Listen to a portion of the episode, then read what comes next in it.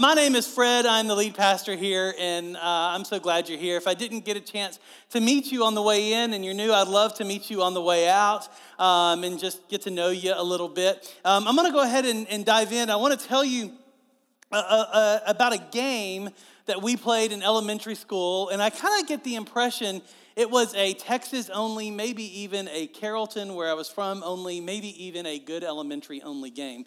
Um, because it's a game called Zone Dodge. Anybody? Okay, let me explain it to you. It's vicious, but fun. Imagine like a tennis court, right? You've got the, the middle line, then you've got the court, and then you've kind of got the out of bounds area. Um, it, so, so that's kind of the idea of the court of zone dodge. And it's like dodgeball in that you have those red balls that you zing at each other and you try and get each other out by hitting them. And you've got two teams. It starts with one ball in the middle, and your fastest person runs to the middle to grab the ball. And then the object is to get the other team out, one by one, pegging them to get them out. However, if someone catches the ball that you threw, then you're out, right? Does that sound familiar, kind of like dodgeball? Here's where it gets interesting. When you're out, you're not really out because you leave your side of the court and you go behind the other side of the court. And that creates the zone. So now, if your team has the ball, they can throw it through the opposing team to the people that's on their team behind the opposing team. They can catch it and try and still get the opposing team out. So it becomes really fast at that point and a whole lot of fun. And if you want to make it a marathon game, if you're out and you get somebody else out, you can get back in. And the game just keeps on going and going and going, right? Now, some of y'all are nodding heads. Is that uh, like another name? What? Prison dodgeball? Yeah. Where did you grow up? Delaware, LA. Well, okay, there, you go. Um, that's, that's hilarious. Um, oh, that's great. Um, we just called it zone dodge. Um, uh, but, but here's the deal I loved playing zone dodge, but I was awful at it. Like, I didn't move fast enough. I didn't throw fast enough. I couldn't catch the ball very well. I was awful at it. And even though I loved playing it, I always had this fear kind of sneaking up to it because, because guess who always got picked last? The kid with the broken leg got picked last. I got picked right before him. Mostly. Sometimes maybe after him. I was that bad.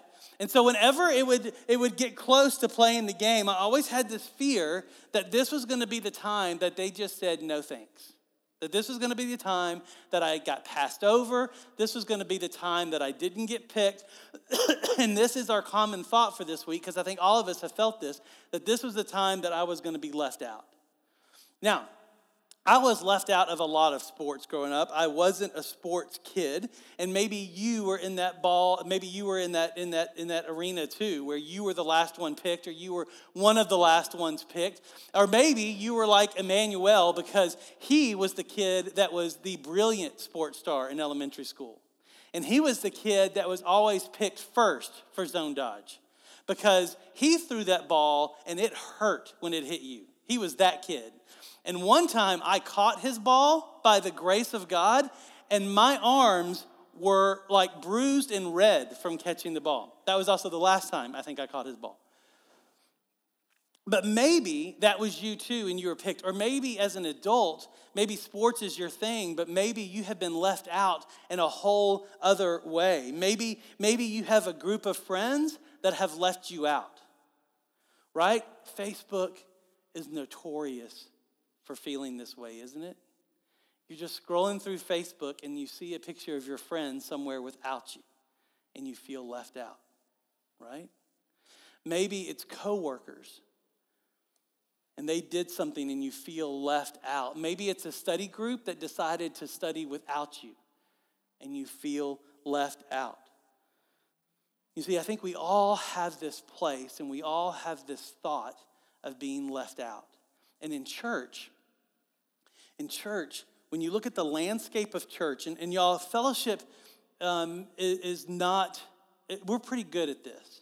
But when you kind of scroll, scroll back and you look at the landscape of churches, and if you look at one particular part of church, if you look at church leadership, there's one particular group in the church that often feels left out of church leadership, and it's women.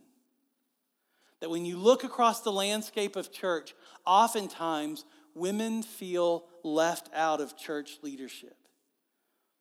And here's the question that we're going to try and answer today is are women left out of church leadership? Biblically, are women left out of church leadership? Now, we're in a series called Can I Say That? And in this series, we're taking thoughts that are common to all of us. And uh, we're running that thought through the lens of Scripture, through the grid of Scripture. And when we do, we often come up with this a scandalous statement that's biblically true. Because oftentimes that thought that, that, that's common in our head is a lie. And when we run that lie through the grid of Scripture, we see a truth that feels scandalous, which is why we're calling this series, Can I Say That?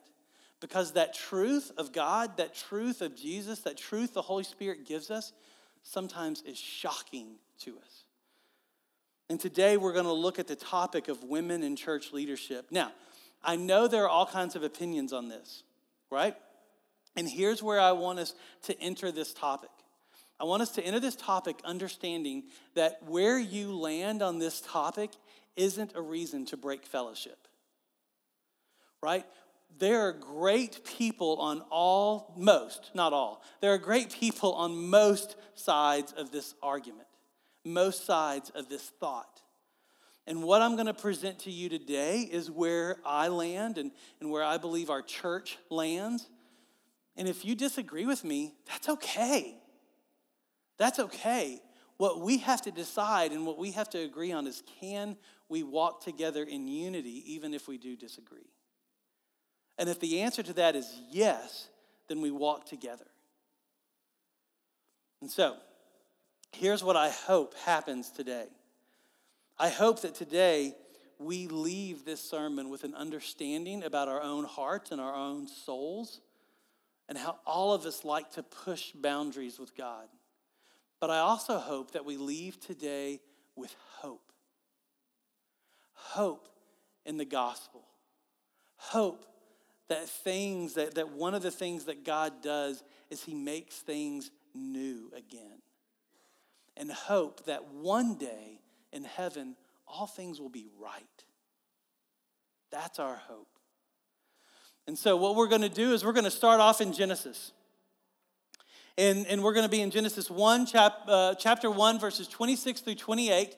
Um, if you need a Bible, there's one right in front of you. It's on page 2 of that Bible at the very beginning. If you uh, uh, have the Bible app on your phone, like, like the bishop said, you can uh, look under events and then click on Fellowship Asheville, and all of the texts will be there are today. And what we're going to do is we're going to start off in Genesis, and then we're going to jump to the New Testament. Because what we're going to see in Genesis is we're going to look at the garden. We're going to look at, at Genesis chapter 1 and chapter 2 about how God created man and woman. And in the garden, we're going to see a picture of how God wanted man and women to, to work together. And then, as we know, sin entered the garden. And because sin, because of sin, it twisted everything that happened in that garden.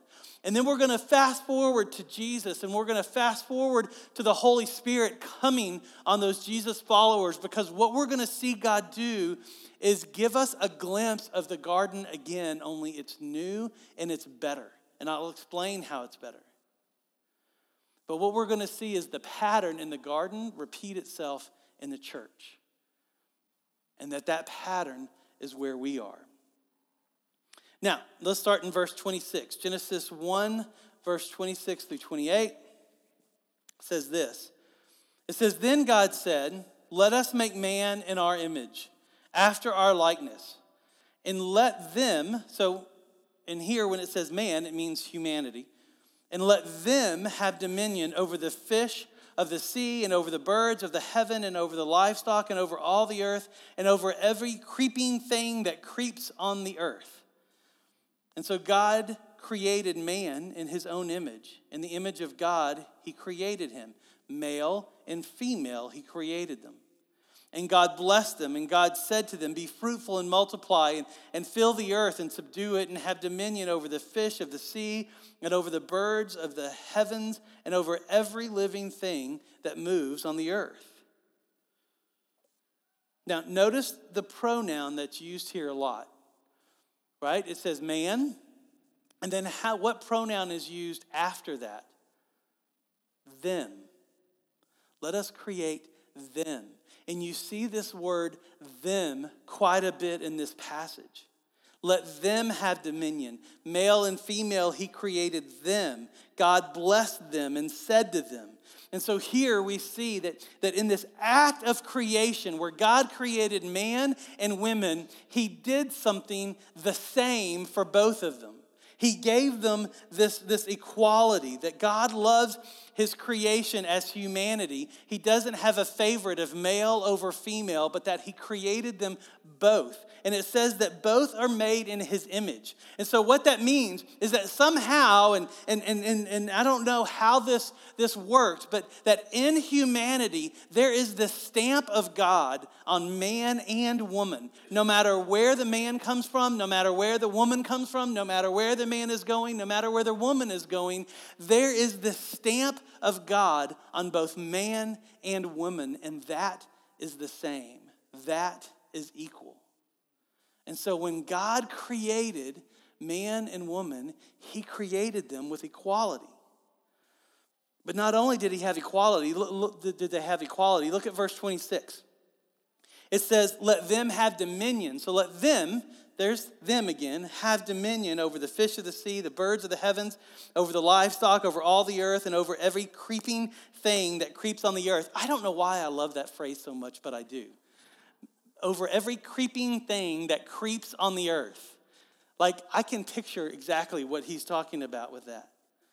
But here we see that God created man and woman not just with equality, but also, also with work to do. Right? So he created them with equality and he created them with a, a, a, job to do, with work. And that word dominion means to rule and it means to lead. And so God created humanity with this desire to lead. Now, it's interesting that work here is seen in the garden because tomorrow morning you're going to think that work was a result of the fall. Right? When you get up and you have to go to work, it doesn't feel like a garden experience. Right?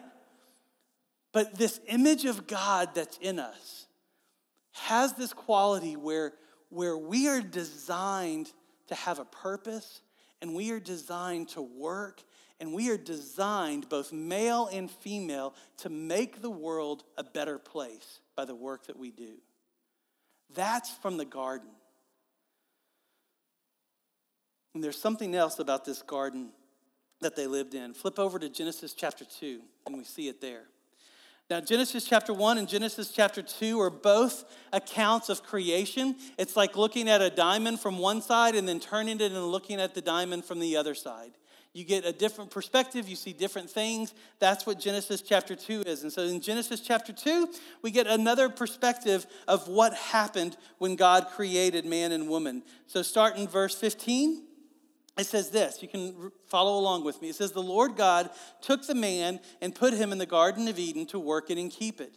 And the lord god commanded the man saying you may surely eat of every tree in the garden but of the tree of the knowledge of good and evil you shall not eat for in the day that you eat of it you will surely die and so in this garden that God placed Adam and Eve in, we see in Genesis chapter 2 that he placed um, Adam in there first. And when he did, he gave Adam this boundary about his work. He gave Adam one rule to follow.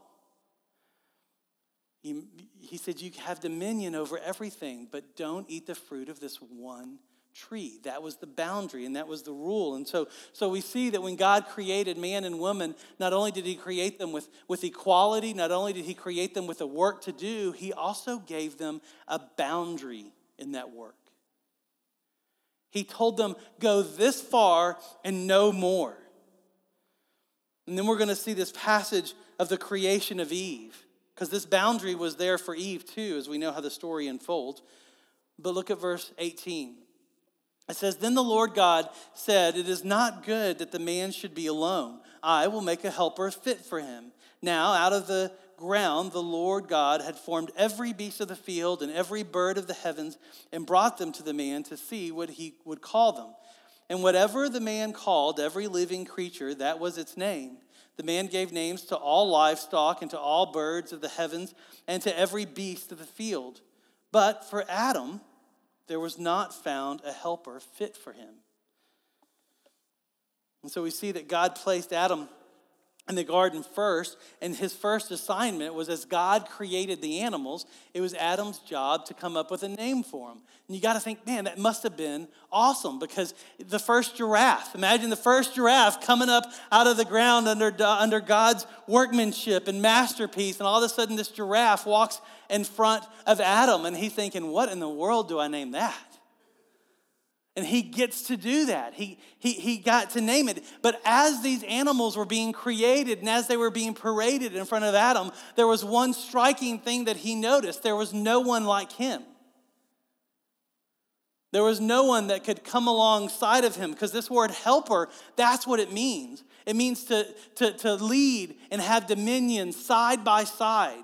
Now, when we say helper, oftentimes we think of the book or the movie The Help, right? When we hear helper, we think of servant. We think of someone who does our bidding. That's not the biblical picture for what this word is. This word literally means side by side. And so when Adam looked across creation, there was no one to lead side by side with him. Which is why God did this. Look at verse 21. It says, So the Lord God caused a deep sleep to fall upon the man, and while he slept, took one of his ribs and closed up its place with flesh. And the rib that the Lord God had taken from the man, he made into a woman and brought her to the man. Matthew Henry, who's a commentator of the Bible, it, his stuff is great to read. He says this about what we see here because his words capture it so well. It says, The woman was made of a rib out of the side of Adam, not made out of his head to rule over him, nor out of his feet to be trampled on, but out of his side to be equal with him, under his arm to be protected, and near his heart to be beloved. And so here we see equality between man and women, but we also see something else that's very important that God created man and woman with a difference that a man is a man and a woman is a woman. As a matter of fact, the woman was created in a way unique only to her. God didn't create woman the same way God created everything else. Eve wasn't just another creation like Adam, she was different than Adam.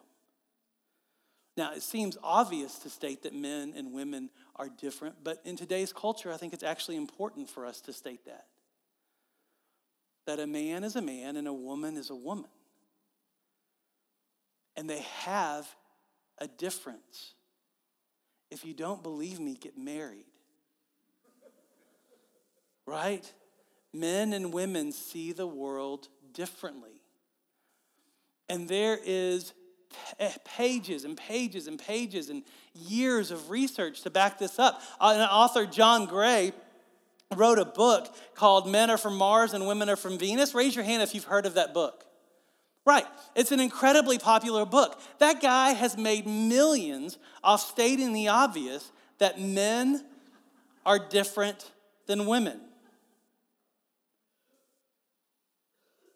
Men are different than women.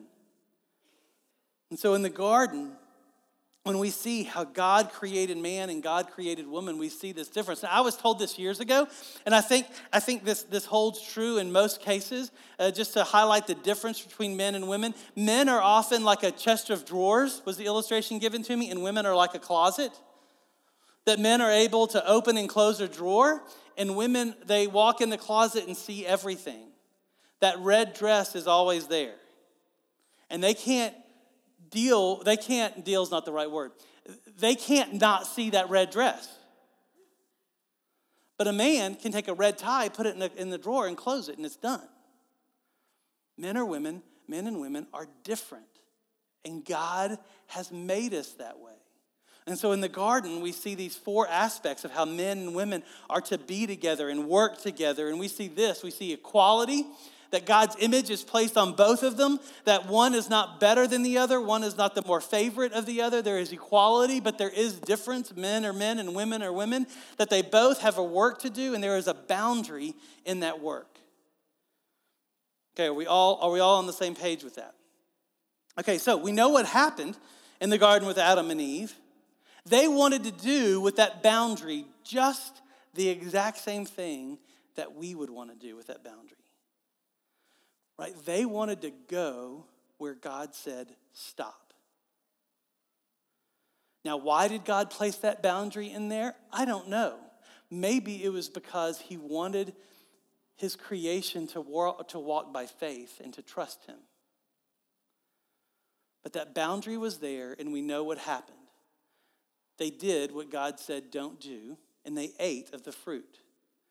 And when they did, sin entered the world. And when sin entered the world, it created division between God and his creation, between God and humanity. And in that gap, in that, in that, in that space that was created with sin, horrible ramifications happened of that equality and of that difference and of that work and of that, of, the, of that boundary where equality and difference became division and subjection, where work and boundaries became slave and oppression. And what happened when they had to leave the garden, because that's what happened, what, what happened is when they left the garden, women very quickly lost that position of equality that they had in the garden.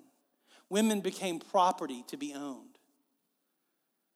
Women became a subject of all kinds of oppression, but that wasn't to last. Being left out was about to be gone because when Jesus came, he came to rebuild what Satan destroyed.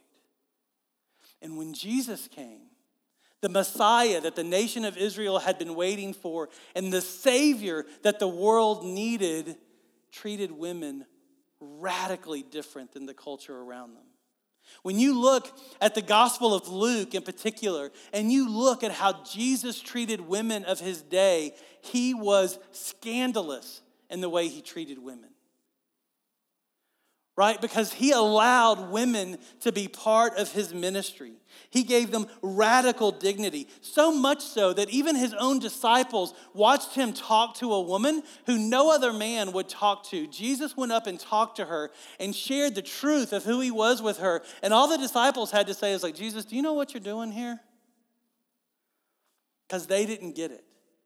And he had women that supported his ministry. One of his best friends was a woman and it was scandalous. Even the announcement of the resurrection. And y'all, this is such a big deal because the, the anchor of our faith, the core of our faith, is based in the resurrection, right? Paul says if there is no resurrection, then we are all fools, right? We shouldn't be here. We should be at Al Bakery or, or Well Bred. That's where we should be. But because of the resurrection, we are here and we worship. And that resurrection was announced by women, not men. That's how Jesus treated women. And not only did he treat women in a better way, what Jesus did in his death and burial and resurrection, when he came back after his resurrection to teach his disciples, one of the things he told them to do was to go and wait and pray because he was sending the Holy Spirit. And the Holy Spirit, when the Holy Spirit came, was going to make everything new. And so turn with me to Acts and let's see what happened when Jesus ushered the way for the Holy Spirit. Acts chapter 2. We're going to be in verses 1 through 21. We're going to kind of uh, jump around a little bit in that. We're not going to hit all of them. Acts chapter 2 says this. So, this is the birth of the church, right? Jesus has come his, his, his, his resurrection has happened. Um, well, his, his crucifixion, his resurrection. He's ascended into, into heaven. And the disciples have gathered together in obedience to wait and pray for the coming of the Holy Spirit. In chapter 2, verse 1 says this When the day of Pentecost arrived, they were all together in one place. Notice there's that pronoun again, they, right? It's men and women that were followers of Jesus were gathered together in one place, doing what Jesus had asked them to do to stay together and to pray. And they were all gathered in one place. And suddenly there came from heaven a sound like a mighty rushing wind, and it filled the entire house where they were sitting. And divided tongues as the fire appeared to them and rested on each one of them. And they were all filled with the Holy Spirit and began to speak in other tongues as the Spirit gave them utterance. And so notice what happens here. They're all filled with the Holy Spirit. And who does it say is filled with the Holy Spirit? Is it just the men that were there? No, all were filled with the Holy Spirit. And, and that filling of the Holy Spirit made them, made them speak in different languages. And, and that's what the word tongues means it means languages. And so all these people were gathered in one place praying. And when this wind came through, what came out of their mouths next were, were different dialects of, of whatever, Egyptian and whatever languages of those around them, all of these different languages. But here we see the same thing that we saw in the garden that there is equality that it wasn't just to a select group of them, it was to all who were there, all who were walking in obedience. So, this common thought of I'm left out, y'all listen to me. In Jesus, no one is left out. In Jesus, no one is left out. And so, this Holy Spirit came upon everybody with equality. But there's something else that happens. They're speaking different languages, and look why. Pop down to uh, verse 14 and look at this. It says, But Peter, standing with the eleven, lifted up his voice and addressed them Men, men of Judea, and all who dwell in Jerusalem, let this be known to you and give ear to my words, for these people are not drunk as you suppose. Why did he say that? because it's early in the morning and they're all babbling in different languages. And so the natural assumption is they have been out all night and they are still going strong. But Peter says very clearly they're not drunk, as you suppose, since it's only the third hour of the day, but this is what was uttered through the prophet Joel. And so now Peter's going to quote a prophet. It says, In the last days, it shall be as God declares, that I will pour out my spirit on what flesh? all flesh. And your sons and your daughters shall prophesy, and your young men shall see visions, and your old men shall dream dreams. Even on my male servants and female servants in those days I will pour out my spirit, and they shall prophesy.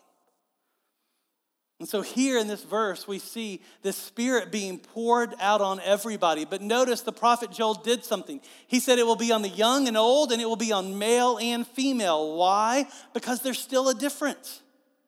Men and women are still men and women. And even though there's equality, there is difference. And so, why will God do this on both men and women? Because look at verse 21. And it shall come to pass that everyone who calls upon the name of the Lord shall be saved. Why is God pouring out his spirit on both men and women, young and old, slaves, servants, and free? Because there is a job to do. Where in the garden it was to have dominion, in the church it is to share the gospel so that everyone can be saved. We get to tell the world about Jesus so that they can be saved, so that they can know that their Savior has come. That's the work to do. So you see equality, you see difference, and you see work. And so in Acts, we see all of this happening, happening again. Both men and women getting these spiritual gifts. That's what the term is that when the Holy Spirit indwells you, uh, there they got languages because that's what they needed, because this was the time of Pentecost. And what that means is that in Jerusalem, Jews from every nation was gathered. They were gathered there. And so when the Spirit came and descended upon them and gave them languages, it was so they could share the gospel in the native tongue of the people who had come from all over the world to hear about Jesus. That was that spiritual gift to do the work that needed to be done. And when you say yes to Jesus as your Savior and you become a fulfillment of this prophecy in Joel that you become saved, you get indwelled with the Holy Spirit because you have got a work to do. Now, He may not give you a different language, He may give you a completely different gift, but the gift that He gives you is for us, the church. Because the gift that He gives you is to equip and to build up the church. And those gifts are varied. And it's here that we get our scandalous statement, and it's the answer to our common thought I'm left out. It's this is that you're not left out. Because in Jesus, the Spirit gives all gifts to all kinds of people. In Jesus, no one is left out. Now, there are glimpses of this in the Old Testament, but in the New Testament, it becomes clearly evident. Do you realize there are over, when we look just at women in ministry, there's over a hundred different mentions of women that had powerful places of ministry in the Old Testament and New Testament. Listen to this Miriam, she was a prophet of the Lord, which means in, in Exodus, you see this, Exodus 15, she speaks God's words over the nation of Israel not quoting just the Old Testament. She does what we saw Peter do, where she says, Thus says the Lord about you. That's a powerful place. That was a woman, Miriam, who did that. Deborah was a prophet and a judge over the nation. And that's in Judges. Huldah, with an unfortunate name, she, though, was also a prophet over the nation of Israel and Second Kings. Countless women served in the temple to create a space of worship for the nation. But it was Mary in the New Testament. Mary was the one, the first one to announce that the Savior had come. A woman. Anna was a prophet in the temple when Joseph and Mary brought the baby Jesus into the temple after um, he had been alive for eight days. And she's the one who, upon seeing him, was filled with the Spirit to declare, This is the Messiah, a baby. She told the nation of Israel, Thus says the Lord, pay attention. This is the one we've been waiting for. That's Anna. Mary Magdalene was a friend of Jesus. Priscilla, who was the wife of a guy named Aquila, she was a teacher of God's word and a discipler of, of people. There was this guy named Apollos who uh, kind of knew a lot about the Bible, but he was wrong on a few things. And this couple, Priscilla and Aquila, took Apollos under, the, under their wings, and Priscilla is the one that taught him the word of God to correct his theology. And Apollos went on to, to, to do incredible things in ministry. He would have been a celebrity pastor of today because he was taught the word of God by a woman. And Phoebe, at the end of Romans, she was a deacon in the church in Rome. She had a title, y'all. She probably had an office somewhere. That was Phoebe. And so the, the scriptures are full of women doing incredible things with the gift of the Holy Spirit in them for the benefit of the church. But if you notice, there's still one thing missing. We've had equality, we've had difference, and we've had work to do. But what we haven't seen yet is a boundary, a clear boundary. God told Adam, don't do this. And in, in, in Acts, we don't see the Holy Spirit telling the church, don't do this. And so there's two ways that you can take that. One, you could say, then we are given complete freedom between men and women uh, to rule and lead the church any way we see fit. And, and, and that theology, that study of that, that study of God and how He works in the church is called egalitarianism. There are brilliant people who believe that. And if you believe that, you are welcome here. Like I said, this is not an issue to break fellowship over. I take a different view.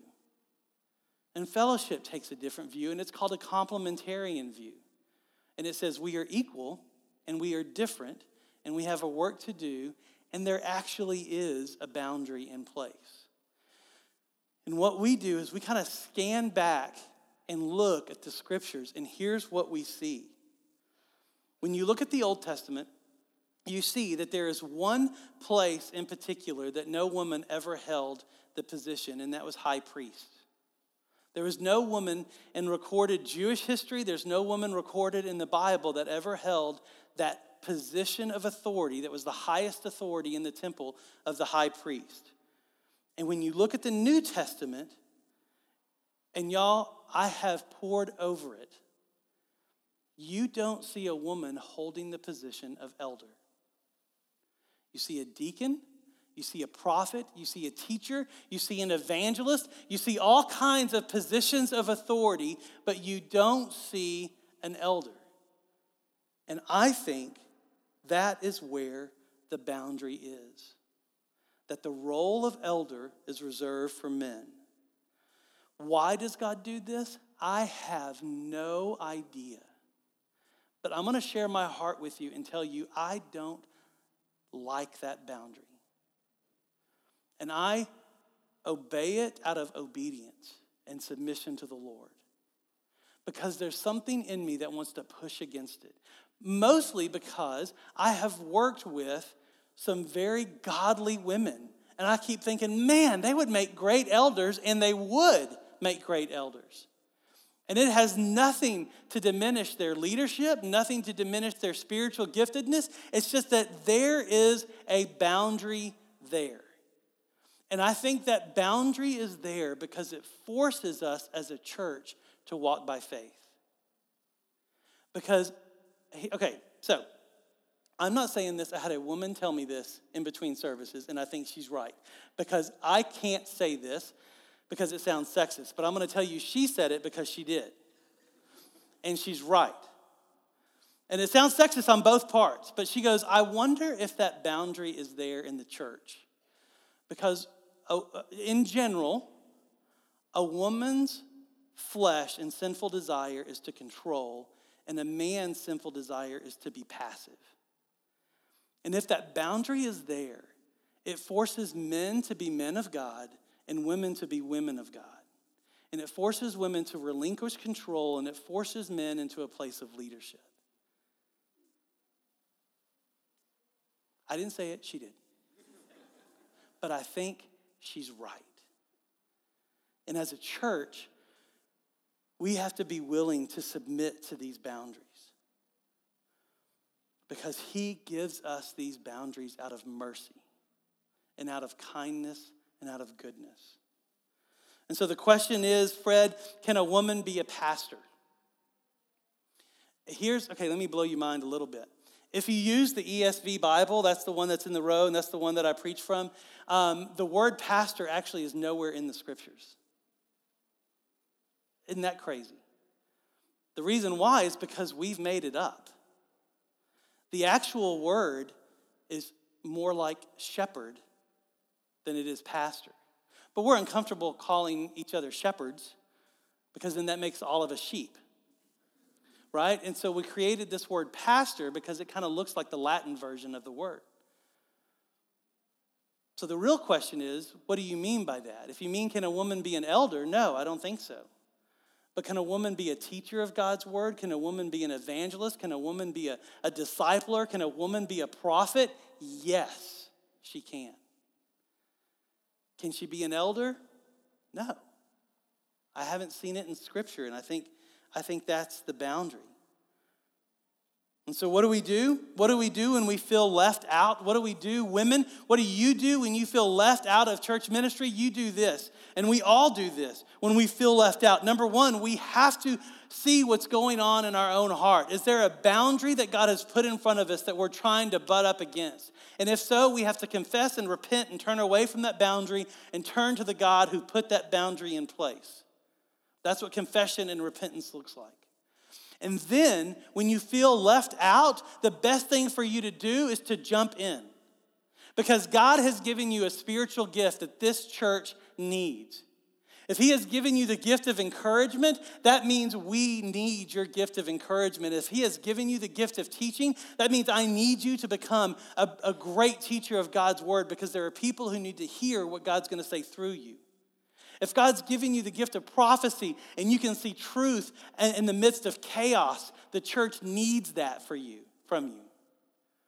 If He has given you um, the ability to, to, to, to care for others and to serve others, we need that from you. And so, not only do you jump in when you feel left out, when you've been in for a while, you lead. You bring others with you and you lead. And that is to men and that is to women. And so, church, how are we doing?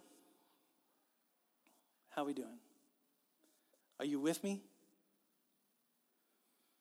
And so, brothers, men of the church, here's what I ask you to do. Look at these women, our sisters in Christ, with the equality that God has given them. That they have every kind of gift that is given to man. And look at, let's look at each other with the difference that God has made us. We each bring different things to the table. And let's remember that we all have a work to do, that this church has a work to do. There are people here in Oakley that have not heard the name of Jesus, and there are people here in Oakley who maybe have had the, heard the name of Jesus, but it's not the Jesus we know. And there are people in this city that need us. And, and we have a work to do to equip and encourage each other to do that. But we also all have a boundary to submit to.